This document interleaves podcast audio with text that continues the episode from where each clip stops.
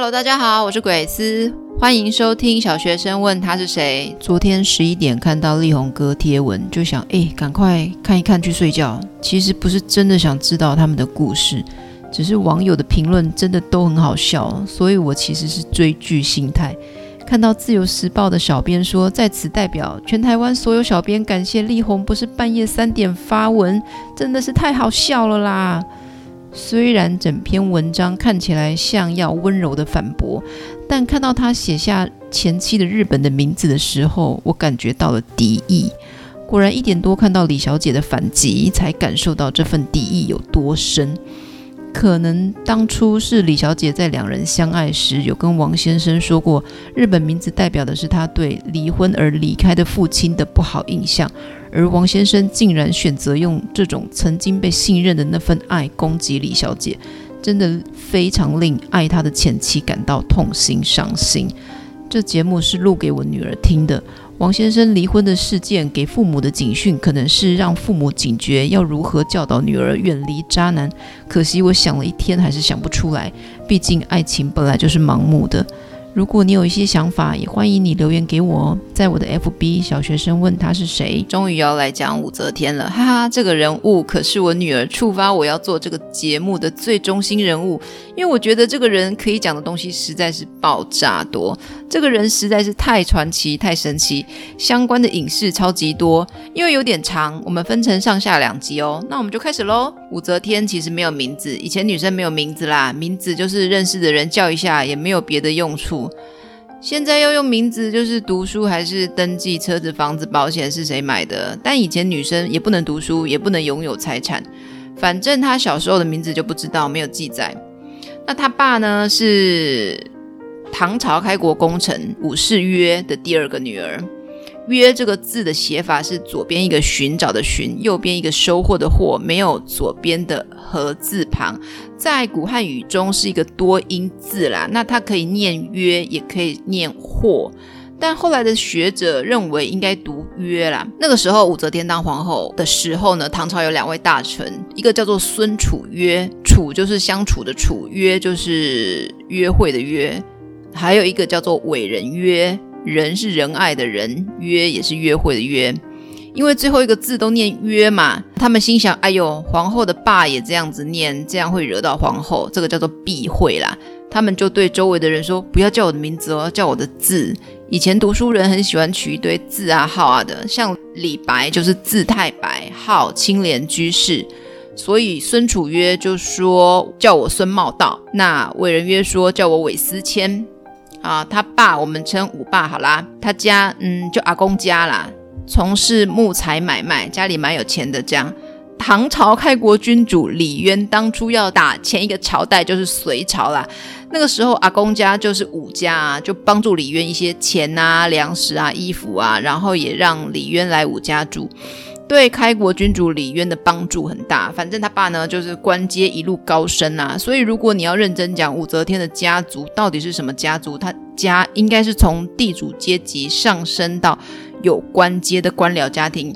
那他妈呢，杨氏我们称武妈也很有趣，说武妈呢出生前一个朝代就是隋朝的皇室啦，那隋朝的皇室姓杨嘛，但我乍听之下直觉，果然一查资料也是说，这很有可能是武则天为了讲她妈出身有多高贵，所以捏造一下说，哦，我妈是前朝宗室女哦，就是没当上皇帝的王爷的女儿这样子。那武妈呢是武爸的继室，就是后来娶的老婆。武则天有异母兄长，就是同父异母的哥哥啦，就武爸前任老婆生的啊，叫做武元庆跟武元爽。还有同母的姐妹2人，姐姐呢，其中一位是韩国夫人武顺，其实搞不清楚到底是姐姐还是妹妹，以前人就不在乎女生啊，我们就称呼她吴姐好了。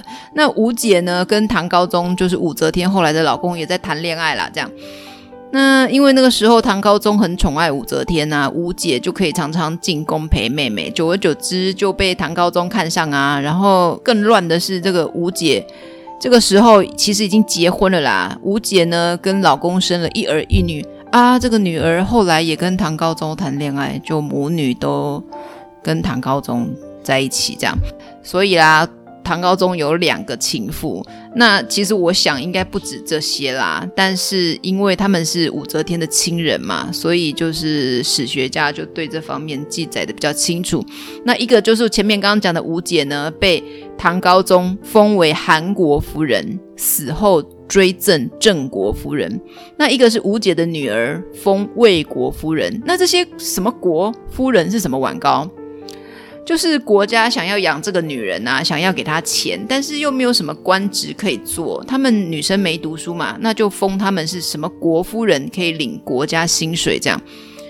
有人说这些是武则天封的，那就很好理解，就是想要给娘家人薪水这样子。那也有人说这些是唐高宗封的，那就更好理解，那因为他就是想养情妇，因为吴姐已经结婚啦，没办法纳入后宫嘛，所以就封一下什么国夫人，就可以给她薪水啦。好，然后武则天她呢还有一个妹妹啦，应该是妹妹，叫做郭夫人。好啦，她就是个局外人，她再也不会出现了，就是嫁给了一个姓郭的一个人这样子啊。武爸呢在武则天12岁的时候过世了，然后这些有钱人的家族呢，好啦，其实后面会讲到，就是武元爽这个人啦，异母哥哥嘛，就欺负武妈，那武妈呢就受不了呢，就带着女儿们搬离了婆家这样子。14岁，她是武则天的妈妈，对，是她爸爸的第2个老婆。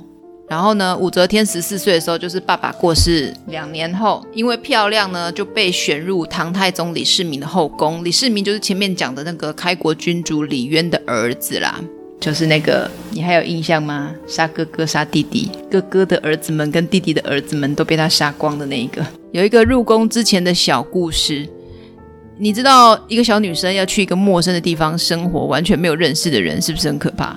对啊，很可怕耶。好啦，但是你说他把谁丢到呢？啊，他要入宫啦。哦，是不是？他这个地方他完全没有去过，而且也完全没有认识的人耶，你可以理解吗？对他来说真的很可怕。但是武则天呢，反过来安慰武妈哦，她说啊，侍奉圣明天子，就是皇上啦，怎么知道不是福气啊？干嘛哭哭啼啼像小女生那样？那这段史料的意思就是，武则天从小就很霸气坚强啦，没在怕。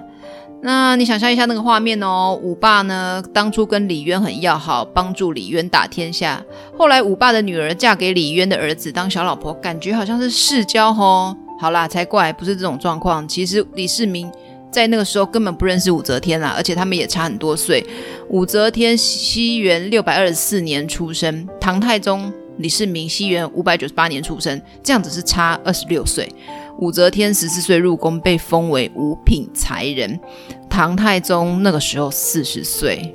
好，有一段像是灶神的传说，当武则天还在幼年襁褓中，就是宝宝啊，还在包在包巾里面的时候呢，有一个天文学家、玄学家啦，这个人叫做袁天罡，他一见到武则天的母亲杨氏武妈啦，就吃惊的说：“夫人的骨相啊，一定能生贵子。”然后他妈也很奇怪啊，就袁天罡是说你生的小孩是贵子，然后他就把2个不是他生的哥哥抓出来说，武元庆跟武元爽领出来让袁天罡看一下。然后呢，袁天罡一看就说：“诶，这2个人呢可以官至3品，只不过呢只是能够保家，就是可以养家的主啦。”还不算太贵，不是大贵。讲一下，武元庆呢是大哥，后来因为武则天的关系呢，的确是一直当官。那看起来武则天也没有对他不好。二哥武元爽就不一样了。武则天因为当初武爸死的时候，这个哥哥啊对武妈态度不好，那武则天得势之后呢，就报复这个哥哥，先让他当个小官，然后再找机会流放他。可能太偏远，很难生活，很快就死了。所以啊，善待所有人，你都不知道什么时候他可以找到机会报复你。即使当初只是讲话比较没礼貌，这个叫什么？鼻屎大的动机，汪洋般的杀意。杨氏就武妈啦，又叫出那个武则天的姐姐武顺，就是前面讲那个韩国夫人啊，让袁天罡看一看。那袁天罡呢，就说这个女子呢，贵而不立夫，以后会富贵，但是对老公不是很好。你还记得前面讲这个姐姐后来当李治的情妇，所以算是给老公戴绿帽啦。然后呢，再由保姆抱出穿男孩衣裳打扮的武则天，袁天罡一见襁褓中的武则天就大为震惊，说她龙瞳凤脊，极贵艳也，就是说眼睛像龙的眼睛，脖子像凤凰的脖子，超级尊贵。又说若为女子，前程不可限量，必为天下之主。因为武则天穿着男孩衣裳嘛，奇怪，婴儿还有分什么男女，不就包巾包一包，包巾有的。好了，武则天还是小孩的年代，太宗当政啊，皇宫中有一个天文学家李淳风，他就占卜说女主昌，就是说如果女人当政呢，国运会很好哦。然后呢，民间不知道为什么就流传着唐三世之后女主武王代有天下。唐三世是什么？就三个国王啊，就是开国君主唐高祖李渊、唐太宗李世民、唐高宗李治。怎么没有把中宗算进去呢？因为那个时候他是傀儡啊，政治实权其实在老妈武则天手上。反正太宗听到就很不开心啊，这故事跟当初耶稣小时候有一段故事很像啊。就耶稣那时候刚出生的时候呢，那个时候的国王大希律听到一位要做犹太人的王的婴儿出生呢，就要铲除他。那个耶稣的爸呢，就受到天使的警告，就带着耶稣的妈呢逃往埃及。那大希律呢就命令罗马驻军杀死了这个伯利恒城内跟他四周围所有2岁以内的男孩。你还记得有讲过这个故事吗？那太宗也做了很像的事啊，有一个负责守卫玄武门的，哇，你知道当初那他杀哥哥杀弟弟的那个地方就是玄武门吗？那个叫做玄武门之变啊，反正就是有一个将军啊，他就负责守卫玄武门的左武卫将军，姓左叫武卫，那名字里面有个武字，还有一个人，有个地方叫做五连县，然后那个县公就是一个地方官啦，叫做李君县。那他在酒席上啊，就聊天就讲到说他自己的小名叫做五娘子，地方官的地名有个五字也不行，小名叫做12345的五娘子也不行，反正太宗就不开心了，就把他们杀了。但太宗啊，你有没有搞清楚，你杀的都是男人呢？所以啊，太宗还是有点不安，就继续问李淳风说，这个民间传说可以相信吗？李淳风就说，臣仰观，就是抬头看天象啊，低头研究过去的经验啊，发现此人正在陛下宫中，就是说是武则天啦，是陛下的妻妾，那不用超过30年会成为天下之主，把李唐子孙屠杀殆尽，已成定数，是必定的事，无法改变。那太宗不以为然。什么叫做不以为然？不相信。其实他应该是虽然怕，但还是要装作没在怕。他自己也是踏着亲人的尸体上位的。太宗说，把凡是有嫌疑的人通通处死如何？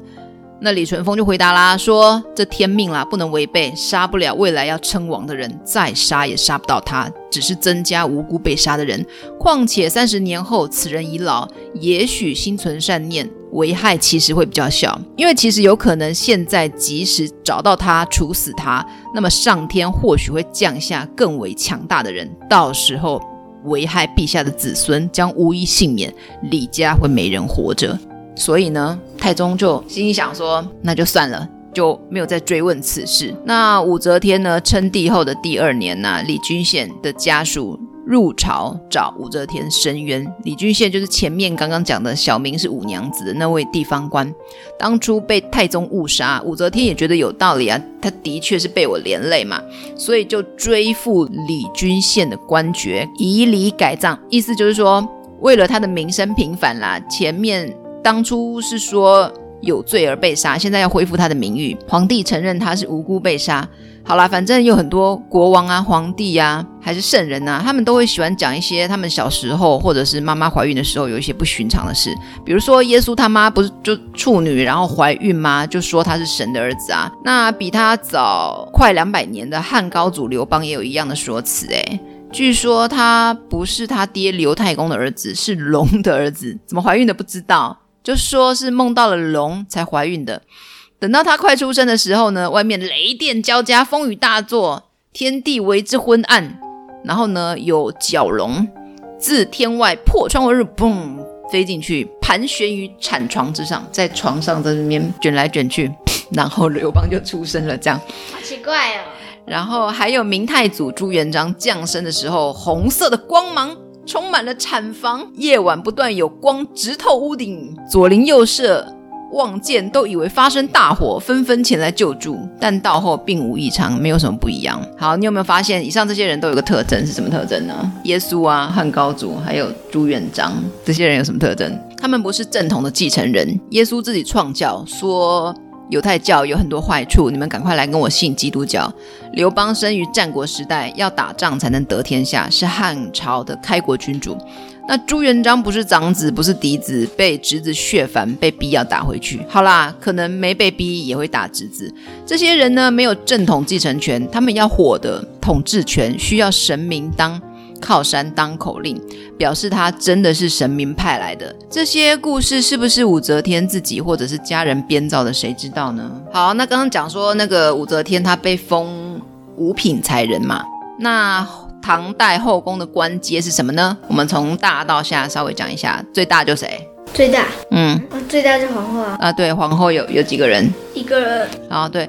然后还有往下呢，就是四夫人。四夫人就是贵淑德贤妃，贵妃、淑妃、德妃、贤妃各一人，然后就是正一品。九嫔昭仪、昭容、昭元、修仪、修容、修元、冲仪、冲容、冲元各一人，正二嫔。就是仪容元，对，就是仪容元。好啦，婕妤九人，正三品。美人九人，正四品。才人，好啦，美人九人正四品，才人九人正五品，宝龄27人正六品，玉女，玉女就是那个皇帝的那个御用的玉，玉女27人正七品。好啦，你应该有听出来，武则天才14岁，官阶很低嘛，所以这个时候的事情也没怎么记载，就只讲因为她漂亮，所以唐太宗就赐她的号叫做武媚。那又因为没有记载武则天到底叫什么名字，所以很多人就以为她的名字叫做媚。然后后人又觉得她是女生，所以就帮她把名字加一个娘字，讲久了就以为她的全名叫做武媚娘。然后武则天在晚年的时候呢，变成老阿嬷的时候，回忆自己为太宗驯马一事，就是驯服脾气很差的马啦。这种马呢，通常因为性格比较凶悍，所以也会被认为是个好马。太容易被征服，大家觉得跑起来比较没力吗？很奇怪，脾气差才是好马。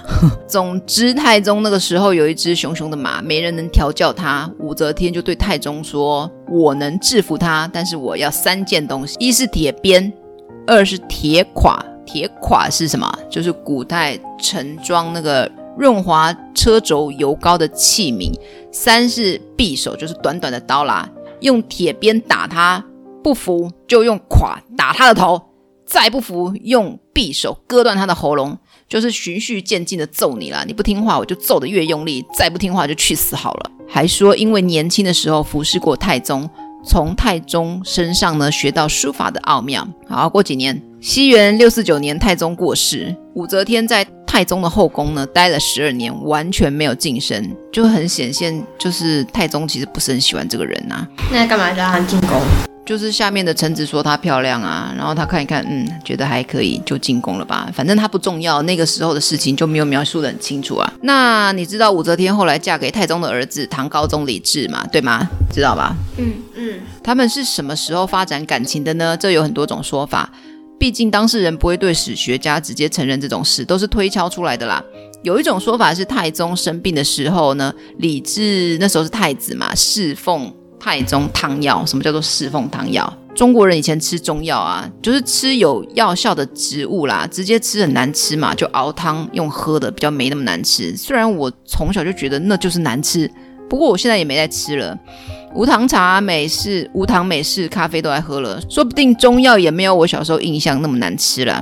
那个时候呢，就看到老爸的小老婆好漂亮哦，然后他们年纪也差不多啊。李治是西元628年出生，比武则天小4岁。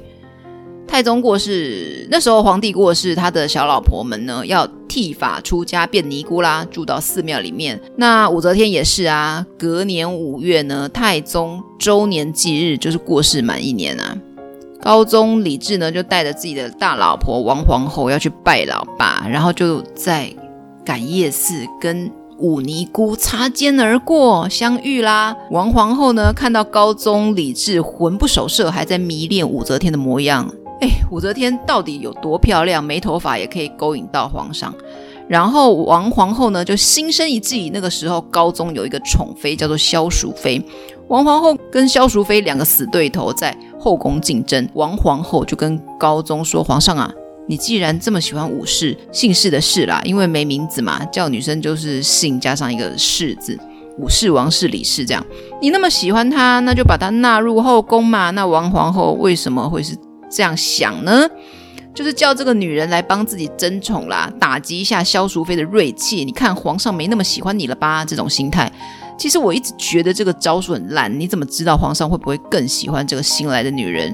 因为更有新鲜感嘛，喜欢新女人又不代表会更喜欢你。唐高宗表示开心高兴，哇哈哈，正合我意，因为自己开口就很难看嘛，毕竟是老爸的小老婆，有一点后母的味道啊，那当下就答应啦。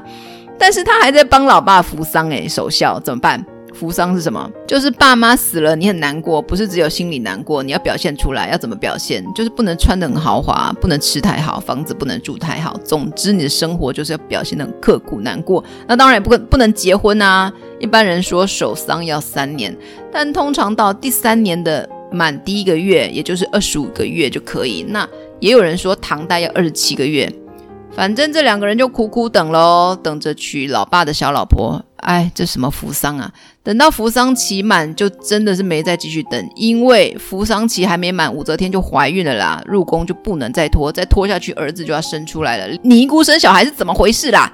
好啦，反正隔年扶丧期满就入宫，入宫后就生儿子啦，再隔年就生2品昭仪。哇，这个进度很快，武则天这个时候在往上爬，只剩下妃跟皇后啦。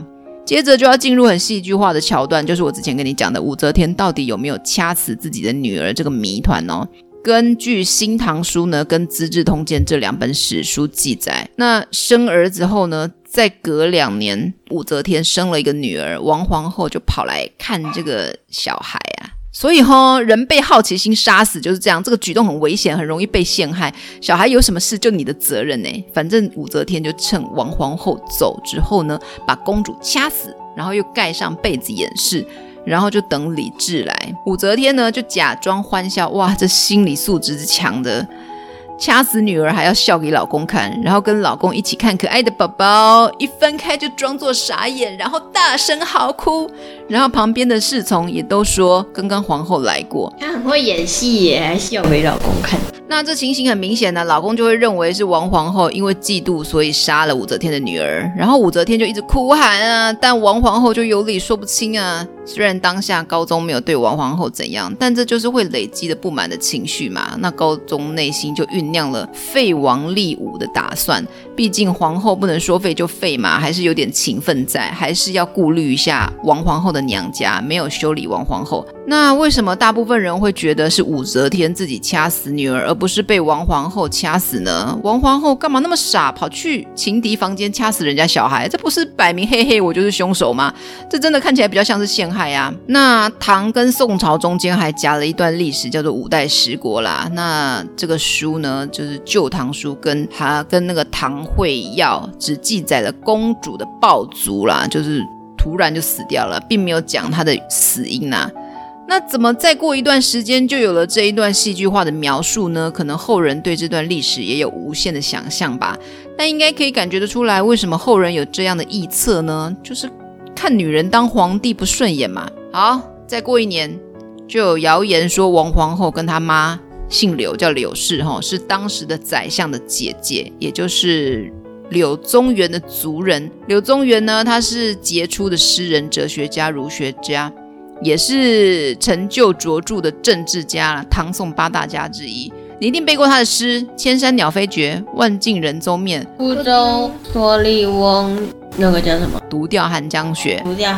柳宗元是晚辈啦，西元773年出生，王皇后是622年后出生的，所以柳宗元晚了100多年，但他最有名嘛。那说王皇后呢，母女请来巫师，企图用演阵之术将武昭仪诅咒而死亡，就是要巫师做法啦，诅咒武昭仪，就是武则天，要她去死。那高宗又生气啦，把王皇后他妈柳氏赶出皇宫。以上2件事，高宗对武则天就感到愧疚啊，你死了女儿，但我没为你主持正义。王皇后又跟他妈找巫师下诅咒咒你死，你一定很难过，那怎么办？就让你升官。但2品昭仪以上就只有4个妃跟1个皇后，这5个人都在自己的位置上好好的，怎么办？高中就想破例啊。他说我再加一个妃位叫做宸妃。那你想皇帝后宫是皇帝的家事，皇帝决定就可以吗？才怪，因为皇帝的后宫也是官职，只是是女生来做，吃国家粮食。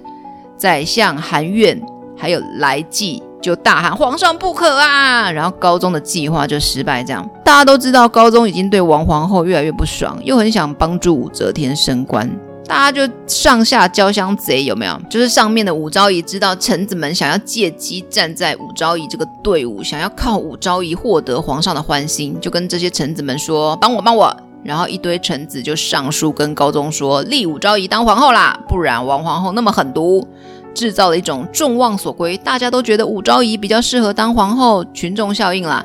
臣子也是在猜高宗的心意，正中高宗下怀，迎合高宗的心意啦。就在同一年呢，高宗假装是你们提议的哦，我还好哦，都可以哦的态度，终于下令以阴谋下毒的罪名将王皇后跟萧淑妃废为庶人，并加以囚禁，他们的父母兄弟等也被削爵免官。王皇后的舅舅还是宰相耶，舅舅表示倒霉。那还流放岭南，那个时候唐朝的首都是长安，就是现在的西安，大概是现在中国大陆领土的中心点。那岭南就很远啦，在现在广东广西海南及香港澳门那一大块地方，所以这个流放真的是超级远的，大概是半个中国大陆。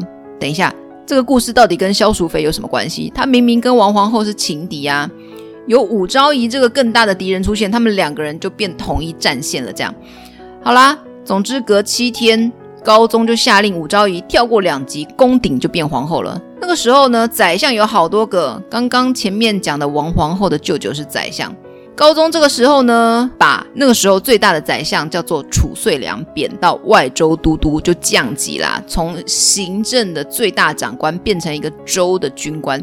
这一系列动作其实高宗心里也有点尴尬，把老爸小老婆安安静静变成你的小老婆就算了，结果现在闹这么大，全天下人都知道你搞这出。高宗就找理由说，哎呦，这我爸送我的啦，就是说他可以当皇后啦。再过4年啊，武皇后就跟高宗讲好啦，说要再继续贬一些当初反对武后的臣子，贬是贬官的贬啊，不是揍人的那个贬，就把这些臣子革职，不仅不让他们当官，还把他们赶出首都长安。高宗的政绩其实没有不好哦，他做事的成绩其实还蛮好的，但为什么武则天有办法干政呢？就是因为高宗身体不太好。武后当上皇后1年，那个时候高宗常常说，哎呀，头晕目眩，不能处理国家大事，也是有可能他想偷懒啦，然后呢就跟老婆说，哎，不然你帮我看一下奏折，你帮我决定啦。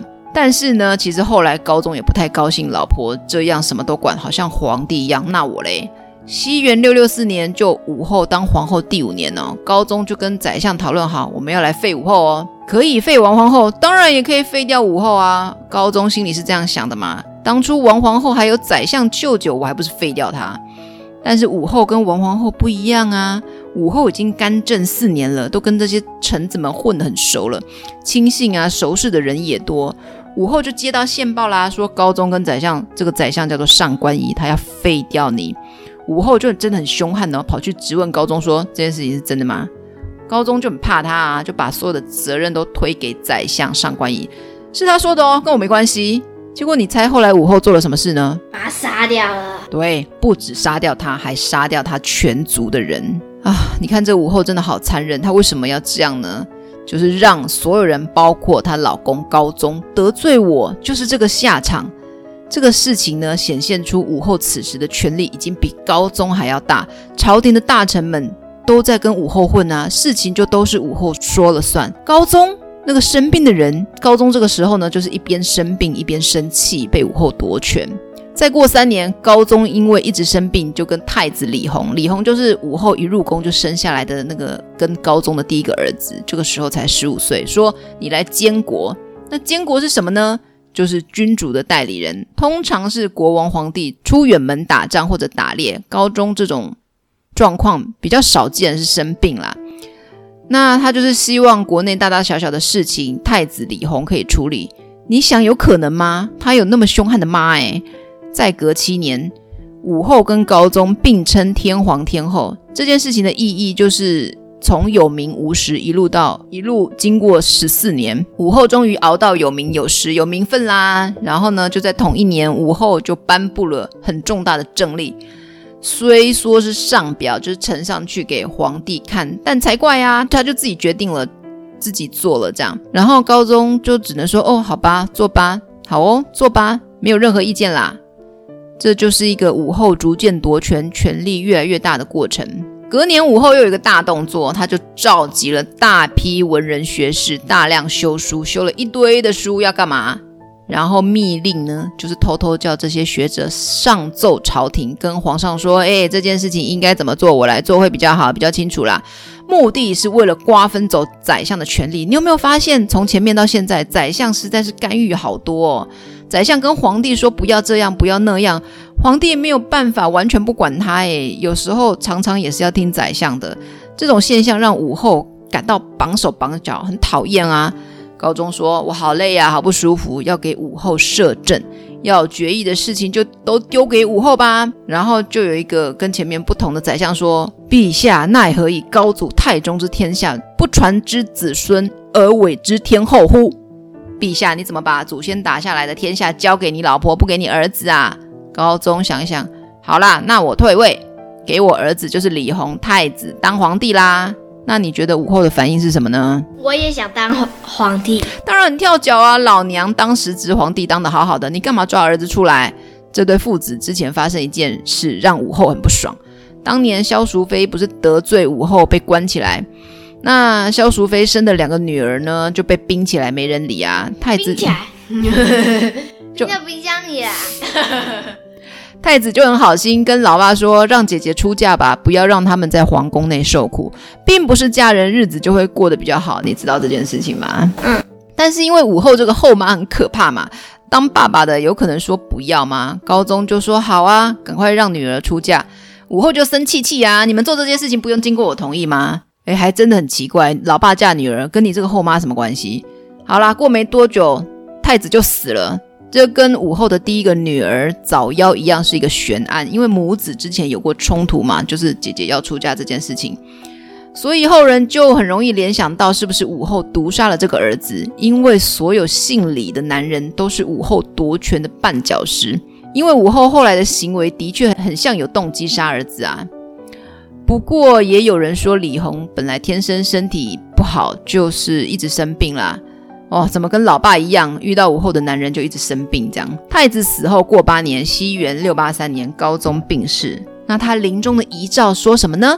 他说太子李显啊，在老爸的棺材前登基当皇帝啊，说军国大事呢，如果你有不能决定的啊，有武士就你妈啦来决定啦，大家办一办丧事，过4天啊，李显就变皇帝啦。是唐中宗，武后呢就被尊为皇太后。好啦，李显又是谁呢？我们先来整理一下那个武后的小孩有谁呢？他生4男2女，顺序是男女男男男女。你看他生儿子出来好像生敌人出来一样。第一个儿子李弘就是前面讲的，一入宫就生下来，跟爸爸讲姐姐要出嫁，然后惹妈妈不高兴，23岁就死了的那个高宗很爱的太子。第二个女的就是传说中被武后掐死的那个女儿。第三个李贤呢，在他哥李弘死后被立为太子，但他就是太出色了，事情做得很好，朝中臣子还有高宗呢都很称赞他，这样呢就很惹妈妈讨厌。武后有一个宠臣被杀，武后就说是李贤杀的啦。高宗说不要这样，不是你儿子啊，然后就是要帮儿子求情啊。但是武后坚持大义灭亲，你听得懂什么是大义灭亲吗？为了主持正义，我要灭掉亲人。然后他就废李贤为庶人，就不是王爷也不是皇子了，要把他关起来幽禁起来，然后流放他到巴州，就是现在的四川那边，然后派亲信去监视李贤，就是看一看这个儿子到底有没有乖乖坐牢呢，还是有图谋不轨，想要那个找军队想要打回去，会不会想要谋反啊。但是这个亲近呢却擅自，就是没有经过武后的同意，就逼李贤自杀，就是想讨武后开心嘛，李贤就死啦。也有人说武后真的没同意吗？搞不好就是武后的意思吧。这又是个悬案，已经第3个小孩了，怎么每个看起来都像是武后弄死的？第四个难的就是刚刚讲的李显，唐中宗第一次当皇帝只当了54天就被妈妈赶走了。第二次当皇帝就是神龙政变，老妈已经81岁而且还生病，被逼退位给李显，当了5年多的皇帝，53岁就死了。第五个难的也是后来的皇帝唐睿宗，他的名字叫做李旦，跟他三哥一样当了2次皇帝，第一次当6年多，第二次当2年多。他这皇帝当得有点窝囊啊，第一次当皇帝是被老妈控制，第二次当皇帝是被儿子控制。就当初三哥李显死的时候呢，疑似是被李显的皇后叫做韦后毒死。那韦后呢就立最小的儿子李重茂当皇帝，整个皇室看起来就是乱七八糟很好打的样子。李旦的第3个儿子就是唐玄宗李隆基，就觉得我跟李重茂一样都是武则天的孙子啊。李重茂是武则天第3个儿子的最小的儿子，李隆基是武则天的第4个儿子的第3个儿子儿子来儿子去的。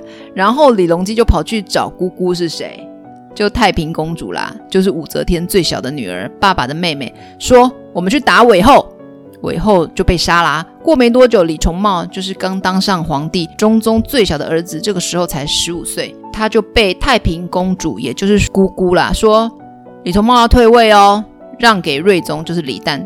奇怪，做事的人不是李隆基跟太平公主吗？对哦，就是因为这样子。所以这时候李旦是怎么想的呢？今天天下是我3儿子跟我妹一起抢来的，所以他们要我当皇帝我就当，他们不要我当皇帝我也没能有第二句话。李隆基呢跟太平公主这对姑侄一定会吵没完啊，然后李旦没能摆平这对姑侄的争执，当了2年多的皇帝就禅让给李隆基。到底是被李隆基逼着退位，还是累了不想做事自己退位，不知道。总之他当了4年多的太上皇，55岁死啊，终于到第6个小孩。第6个女的呢，最小的女儿，哇，她应该是妈妈最爱的小孩哦，就是有名的太平公主啦。武后真的很宠爱她，有人说因为掐死第1个女儿内疚啊，看儿子又很讨厌，每个都看起来都像是要抢她的权利的样子，好不容易再生出一个女儿，觉得是大女儿回来了，就超级爱她。他们每个小孩还有小孩的小孩故事都超精彩的，一边撰稿一边想说不要讲太多，今天的重点是武则天啊。大概讲一下，因为武则天成为女皇帝，所以她的媳妇啊、女儿啊、孙女啊都觉得那我也可以当皇帝咯，所以造成当时很多武则天的女性亲友权力都很大，权力欲也很大。总之她妈武则天当政的时候，太平公主的权力超大。刚刚前面有讲，他跟侄子李隆基冲进宫杀韦后，摆平韦后之后呢，就要跟侄子李隆基争天下，最后就输给这个侄子啦，唐玄宗。在李旦就是睿宗啦，退位给自己的儿子李隆基。李隆基登基当皇帝的隔年呢，就找了理由说太平公主谋反。好啦，太平公主也可能真的要谋反。总之不管他有没有谋反，李隆基就要摆平太平公主嘛，他就带兵呢冲进去太平公主家里，逼她自杀。太平公主死后呢，唐玄宗统治的李唐政权宣告稳定，就开启了开元盛世，结束了自唐高宗中期以来女性专政局面。唐中宗当皇帝之后呢，就渐渐要惹妈妈生气啦。为什么要惹妈妈生气？没有，他做的任何事情妈妈都会讨厌，因为他就是讨厌他儿子。那为什么他要讨厌？因为他想要权力啊，不想给儿子。就在中宗登基的第2年，他说我要立我的皇后，就是有名的韦后的爸爸，就是我岳父啦，我要让他当宰相。臣子就大喊不要啊。中宗呢就很生气说，就算我要把天下给我岳父有什么不可以，何况就是个宰相的官位嘛。武后听了到底是开心还是生气呢？开心，终于有借口可以废皇帝啦。然后武后呢就废了中宗，让中宗李显当庐陵王，然后呢说你给我滚蛋去房州，不要待在首都。房州现在湖北武汉那边。然后呢他就立最小的儿子李旦当皇帝，是唐睿宗。这个儿子啊这么小嘛，很好操控啊，然后就继续当他的实职皇帝，独揽大权啦。有一些声称要帮助李氏王族的将领啊，徐敬业、徐敬游兄弟，他就联合唐之奇、杜求仁说：“我要支持庐陵王韦浩昭，要打武后。”很厉害，十几天呢就召集了10万多人，这蛮夸张的吧？那个时候没网路耶，就是民怨四起啊，非常多人不能接受一个女人这么专制独揽大权，还疑似毒死、掐死、逼死自己小孩的人继续当皇帝。反正他们就在扬州举兵反武啊，扬州也离西安也快半个中国了，好远。但武后可不是好惹的，你们10万是吧？我出30万。打了2个月，主将徐敬业兵败自杀。这场战役结束2年后，武后觉得我要多听听不同人的意见呢。之前就是有民怨嘛，所以我要听听不同人的意见啊，他就弄了一个箱子跟大家说，有意见都可以丢进去，我都会看，谁都可以，也可以告密，你要告密我就会负责你的交通费跟饮食，如果你讲了我想听的可以当官哦，如果你乱说也不会被惩罚。要是你看到这个法令你会开始乱说话？可以开始乱说话吗？我是不敢啦，武后很可怕的。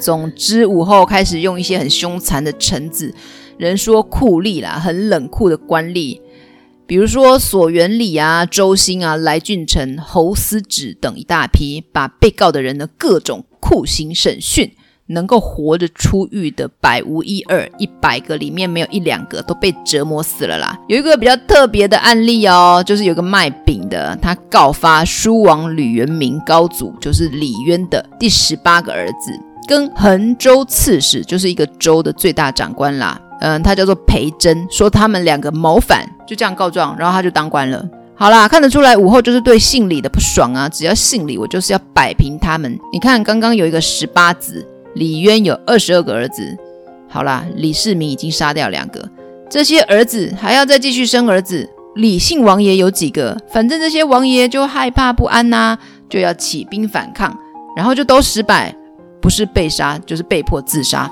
亲信也被杀。其实武后也在检讨自己，她想要权也想要民心啊，光会杀敌人不够，这次用大兵力压制住了反对声音，下一次如果有更多民怨，她该如何压制呢？养兵非常贵啊，现在对武后最重要的课题是如何收拢人心。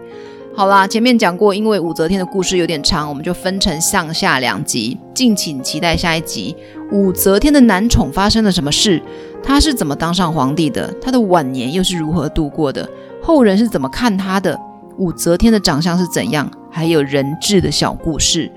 如果喜欢我们的故事，欢迎订阅、分享、5星评论加留言，也欢迎上我的 FB 小学生问他是谁，跟我分享你的感想，或者是你想听谁的故事呢？那我们就下次再见咯，拜拜，拜拜，拜拜。